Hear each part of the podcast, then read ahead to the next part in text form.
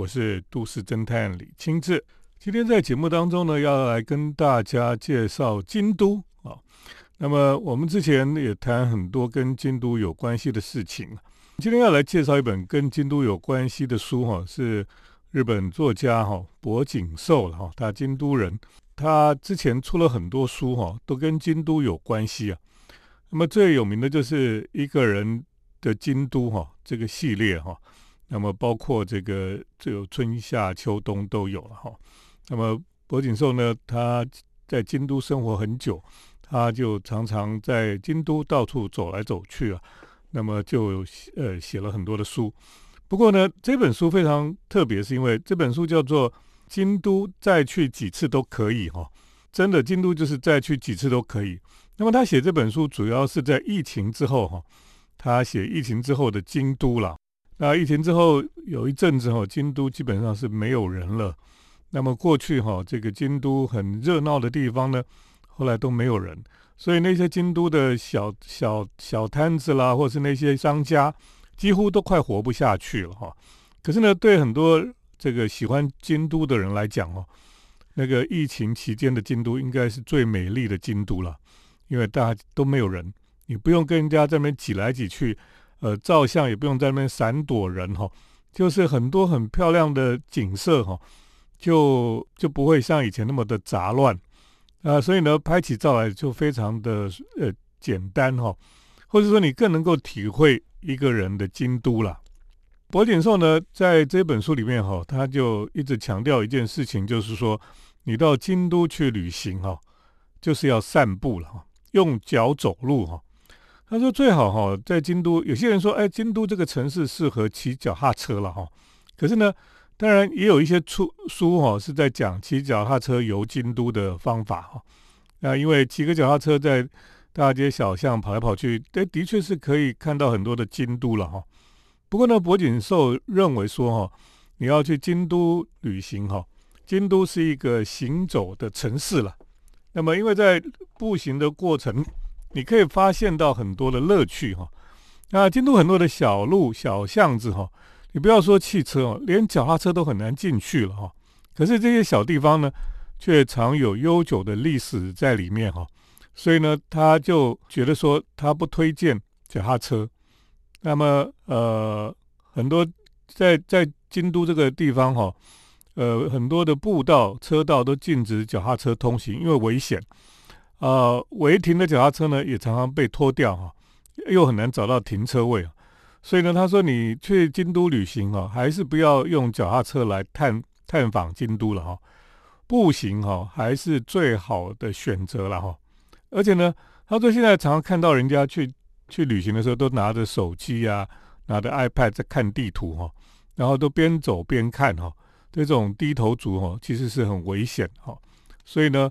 他就说：“你在京都呢，其实不要再拿手机的 Google Map 哈来带你走路了哈，因为京都其实是一个非常简单的城市哈，因为它的街道就是像棋盘格格格子状的方块哈，所以呢，你看一条、二条、三条、四条哈，然后直的线这样子拉一拉，其实是很难迷路的啦。那里面还有一些小巷子，每个小巷子有小巷子的名字。”所以京都人呢，他们其实有有一些歌哈，可以用来唱哈。唱那个歌，那个童谣就是来记那个几条通几条通，然后每个名字这样一直唱下来。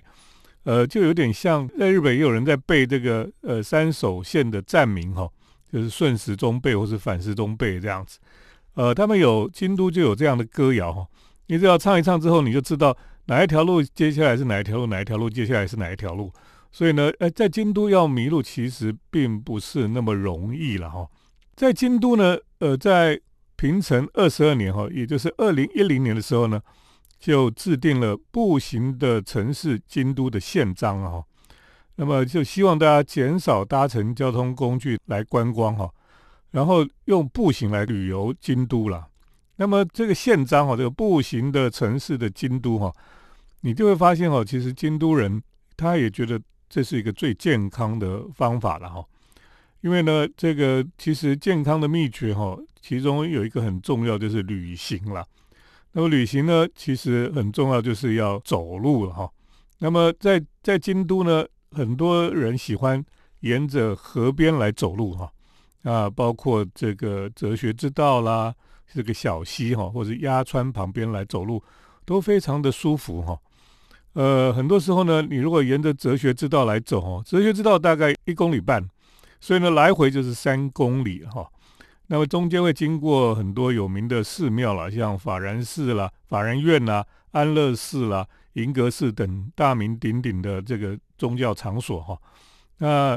这个来回走哦，你要又要去庙里看一看的话，路程就会超过五公里了哈。所以这样走一走，大概就会有八千步了哈。所以呃。这个哲学之道哈是很适合散步走路哈的一个地方，每天走一回哈就超过一万以上了哈，所以这也是这个博景树在京都推荐大家去走路的地方。等一下继续跟大家来介绍博景树所写的这本《京都再去几次都可以》。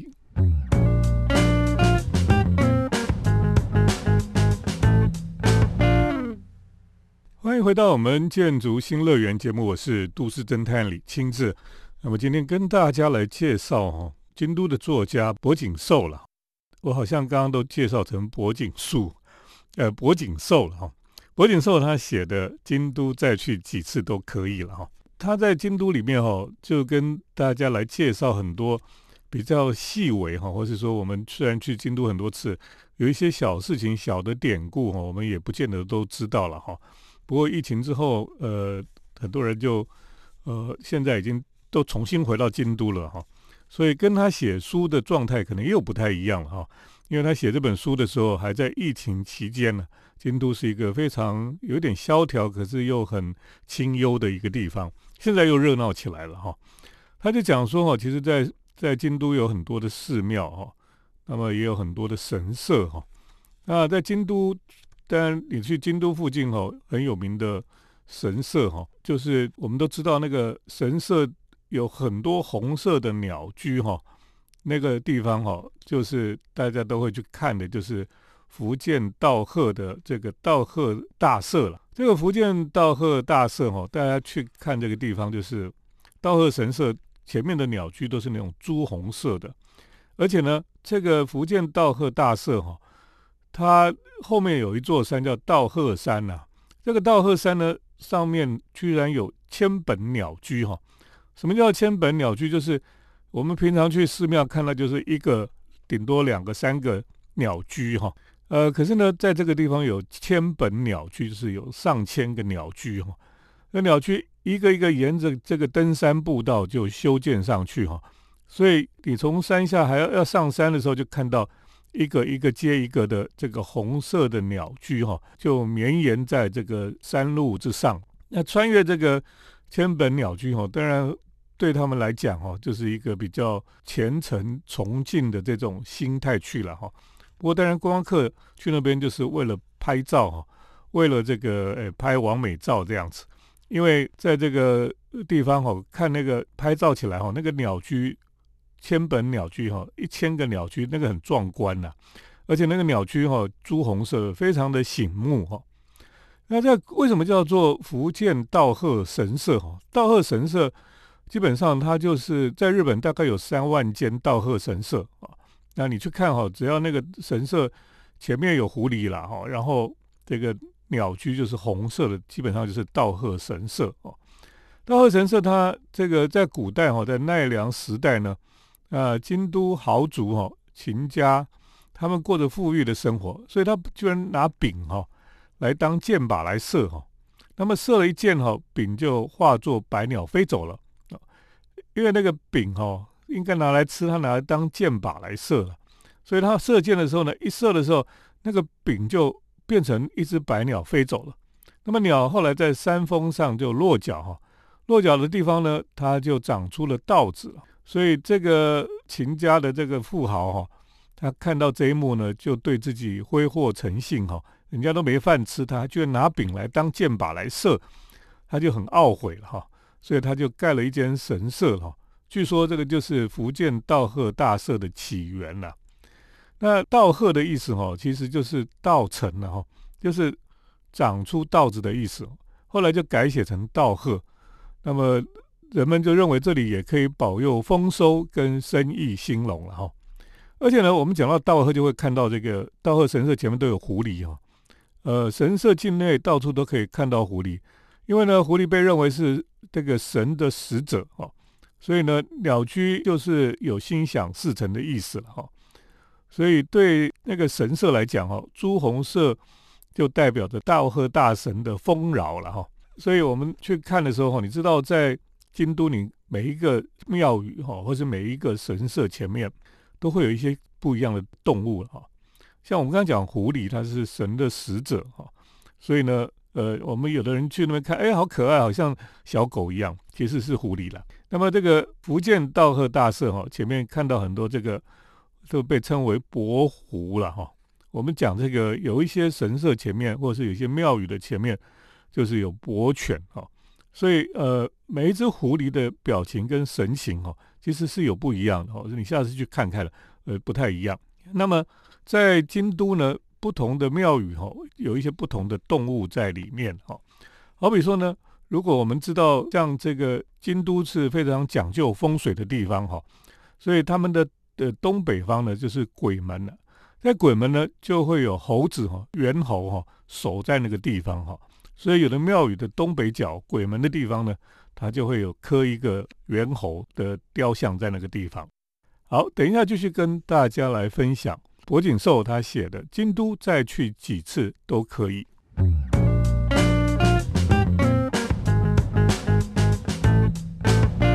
欢迎回到我们建筑新乐园节目，我是都市侦探李清志。那么我们今天来介绍哈，那么在疫情之后呢，住在京都的呃日本的。作家哈柏景寿了，他写了《京都再去几次都可以》这本散文集哈，主要是在讲呃在疫情之后的京都了啊，疫情之后的京都呢更适合一个人的旅行哈。那么呃每个景点呢就会变得比较清幽哈，你可以体会到京都原来的美感，那这是一个令人羡慕的。当然我们这疫情期间，我已经三年没有去京都了哈。不过这个的确很久没有去京都哈，那么现在去当然又大家又又回去京都了，所以京都又开始热闹起来了。呃，柏景寿在这本书里面也有谈到一件事情哦，他就是讲到说哦，很多人想说京都哈，那京都日本去哪里都可以泡温泉，京都可不可以泡温泉哈？那因为京都的水质非非常好了哈，呃，京都除了有呃河水有琵琶湖引来的疏水之外哈。京都还有地下水，地下水还有浅的跟深的，那个水量非常丰富哦。所以京都为什么豆腐非常有名呢？呃，汤豆腐那个豆腐为什么好吃哦？他们说主要不是因为豆子的关系哦，主要反而是水的关系了。就是说有一些京都有一些地方哦，他们有几口井是非常的，应该讲非常的重要的井水，现在都还在用。所以有一些传统非常有名的店家哈，他们都还是用这些井水来做他们的呃，比如说他们泡茶了哈，或是做料理哈，都是用这些井水哈。那这个井水就是真的是京都的水了哈，所以京都的水做出来的豆腐呢就特别好吃哈。那当然在京都除了水很好之外，它应该就会有温泉了。所以后来就真的有一些人。他就这个呃挖出来温泉哈，然后呢就以这个做号召，结果大家好像觉得也没有说京都温泉非常有名哈。柏景寿是觉得说哈，他觉得为什么所谓的京都温泉哈没有红起来哈？他觉得是因为温泉跟京都这个地方的形象是有出入的了。他说泡温泉的目的哈是要发懒或是放松心情可是京都的生活是。非常的多彩多姿哈，是让人家觉得活力充沛这样，所以不像这个泡温泉的那种，让人家觉得很闲散的那种氛围是，呃，不太适合的。所以京都说有温泉呢，可是一直红不起来了哈。那当然，我我在京都也看过一些这个汤屋啦，那么小小的也有历史蛮久的，那么甚至里面还有一些新玩意儿哈。比如说有一间汤屋，它就主打说是京都最早有所谓的电器温泉的一个汤屋。什么叫电器温泉呢？大概就是因为京都是早期是非常早就接收很多外来的新科技哈，所以呢，所谓的呃电气温泉，就是在温泉池里面呢，它会通弱弱的电进去里面，那你进去之后，就会有一种麻麻的感觉了哈，好像我们在做按摩或什么，它有电疗哈，电疗那种感觉会有点刺刺麻麻的，可是它不会电死这样子哦，那个感觉就是肯应该就是电气温泉了。那我当然。我只是听说而已，因为我也不敢去试了哈。在京都呢，真的有一个地方哦，是有很多温泉的哈，有很好的温泉，就是鞍马市这个地方了哈。那我们坐这个瑞山电铁哈，到山上去哈，就是到鞍马这个地方啊，在那里呢，最有名就是因为那边有天狗，天狗一个很大的天狗的雕像哈，就是说这里有天狗出没这样子。那么去那里哈泡汤，这个博景寿是说你要去那边泡京都的温泉哈，呃，当天来回就好，不用在那边过夜了哈。那他们说在这里好像，呃，有时候有一些方案是当天来回的方案哈，大概两千五百块日元就有了哈。啊，去露天澡堂呢泡一下就可以享受到，呃，甚至哈，如果你要去公共浴场哦，只要一千块的日元就能够享受。到这样子的温泉了哈，那很多人去鞍马哈，都是去爬山了哈。那么呃，当然这个他特别推荐就是冬天在雪中去泡这个鞍马温泉就不错，因为呢，你知道京都哈冬天也很少下雪，因为它大概是在盆地里面哈，要下雪比较困难。呃，反而是下雪的时候，大概就是在旁边的山上哈。有时候会比较多有机会下雪，所以冬天呢到鞍马在山上哈，所以在那边泡温泉哈，如果是冬天下雪的时候就会非常舒服吧。等一下再继续跟大家来介绍博景寿的京都，再去几次都可以。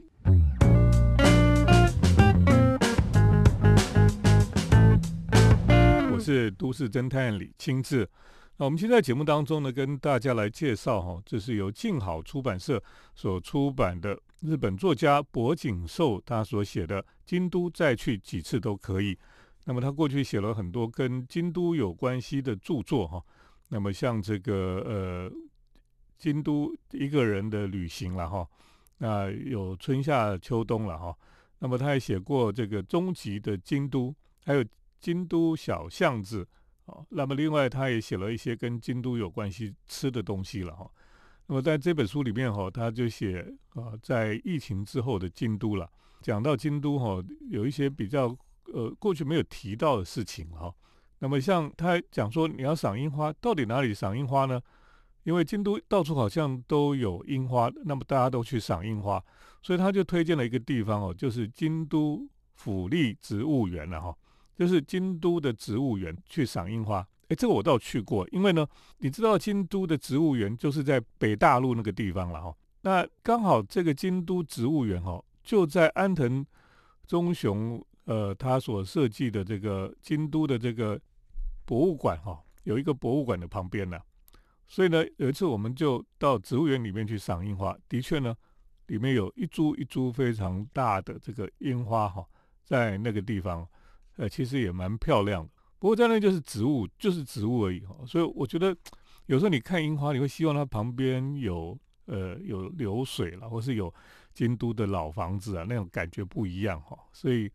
呃，虽然他推荐这个地方，但也不错。如果你只是单纯想欣赏樱花的话，就去京都植物园啊，府立植物园还不错。可是呢，我觉得京都反正市区哈，特别像高濑川啦，像哲学之道啊。哇，这些樱花都长得非常漂亮哈，那么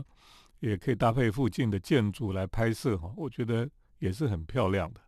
那这本书哦还比较特别，是它其实有中间有一大段的呃段落哈，就介绍吃的东西了哈，包括京都的洋食哈，洋食就是呃西方的食物了哈。我们知道京都人哈是很早就接受西方的文化，所以呢，在京都呢其实洋食很多了。那在京都非常特别，就是他们的早餐都是吃西式早餐的哈，所以你去京都到处都可以吃早餐，那个咖啡店几乎都有供应早餐哈，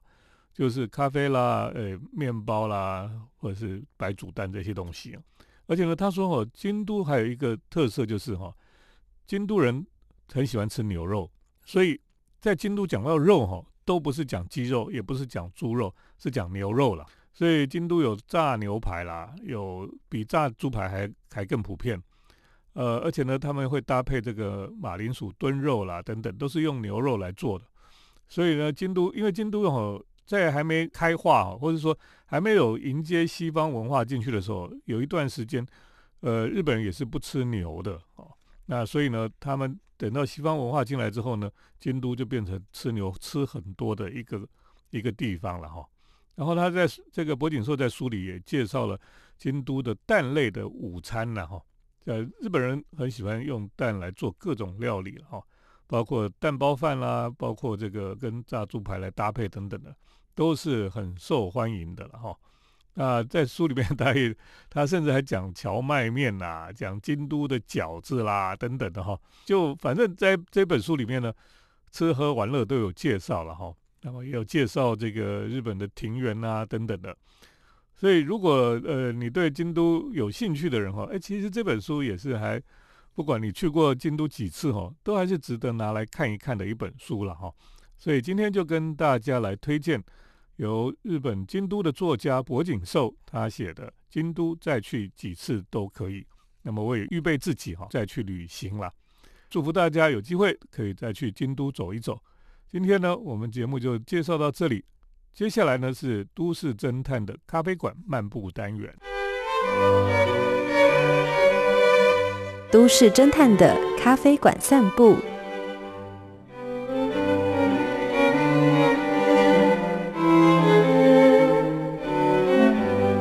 欢迎来到我们都市侦探的咖啡馆漫步单元，我是都市侦探李清志。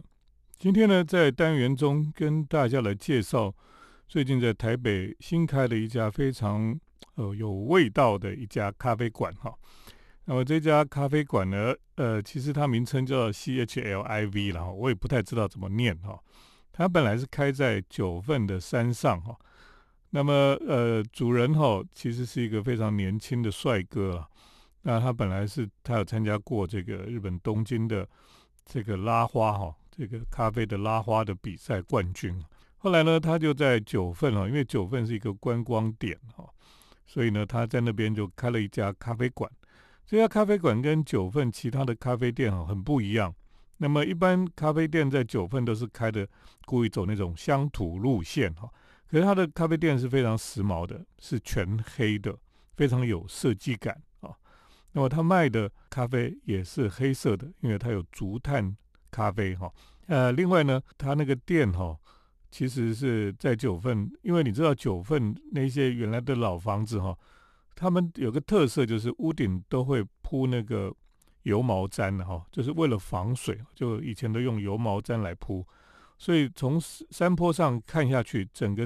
九份的山层哦，其实黑色居多了哈，所以呢，它开在那个九份山上哈，就是以黑色做主调哈。那去年一年哈，在疫情的期间呢，他们其实做快闪店。做了很多这个像方块一样的的一个箱子一样，到全台湾各地去快闪。那么今年呢，他就来到了华山哈，在华山的红砖仓库区里面，就开了一家在台北的店。那这个店呢，这是红砖仓库嘛哈，本来就有红砖仓仓库，然后中间呢，这个仓库的一些补墙哦，是黑色铸铁的这个铁件。那个因为仓库很高。它有一个呃搭的半层楼的地方哈，呃就像 loft 一样，那它有一个回旋的铁梯哈，非常的漂亮。所以呢，呃这个这个店里面哈，刚好这个黑色的铁件呢，呃搭配的这个红砖的墙壁哈，那这个黑色的铁件就跟这家店家哈，它的黑色的所有的物件哦，就非常的搭调，所以你可以进到里面去，就会感觉就是一个非常完整。那么非常漂亮的一个，其实虽然是老仓库，可是又是非常时髦的一个店家了哈。咖啡机上面也是黑的，磨豆机也是黑的。呃，他还在柜台旁边哈，还铺了一些黑色的炭哦，那个呃木炭。那么另外呢，他的桌椅都是黑色的桌椅，这个杯子也是黑色的。那连那个服务生哈，他所有的员工都是黑色的制服。这个制服当然也有设计过的哈，呃，像那个上半身的制服呢，那个小外套很像香奈儿的外套。那么它更厉害就是它的甜点哦，居然也是黑色的甜点。你知道甜点为什么是黑色的哈？因为它也是有加竹炭在里面哈，所以它是一个非常黑到底的一个一个甜点。所以那个甜点摆在咖啡的旁边哦，拍照，乍看之下还以为是一块小石头。黑色的甜点是什么？是凤梨酥了哈。那凤梨酥就吃吃看咯，咬下去哈，连内馅都是黑色，所以真的是黑的非常彻底啊。啊，他们有贩卖一种。铁盒子的，它里面不是装饼干，铁盒子里面的凤梨酥了哈，所以那个铁盒子非常漂亮哦，全黑，黑的很美，外面的提袋也是黑，黑的很漂亮，有点像香奈儿，因为香奈儿有那种黑色，然后呢，它那个那个黑色哈，里面有白色的 logo 在上面，呃，他们也是用黑色的提袋，然后上面是白色的 logo 这样子，那么呃，这个。所有的纪念品哈，他们也有贩卖纪念品，包括杯子，包括这个铁盒的甜点，很多的东西都有设计感。可以说，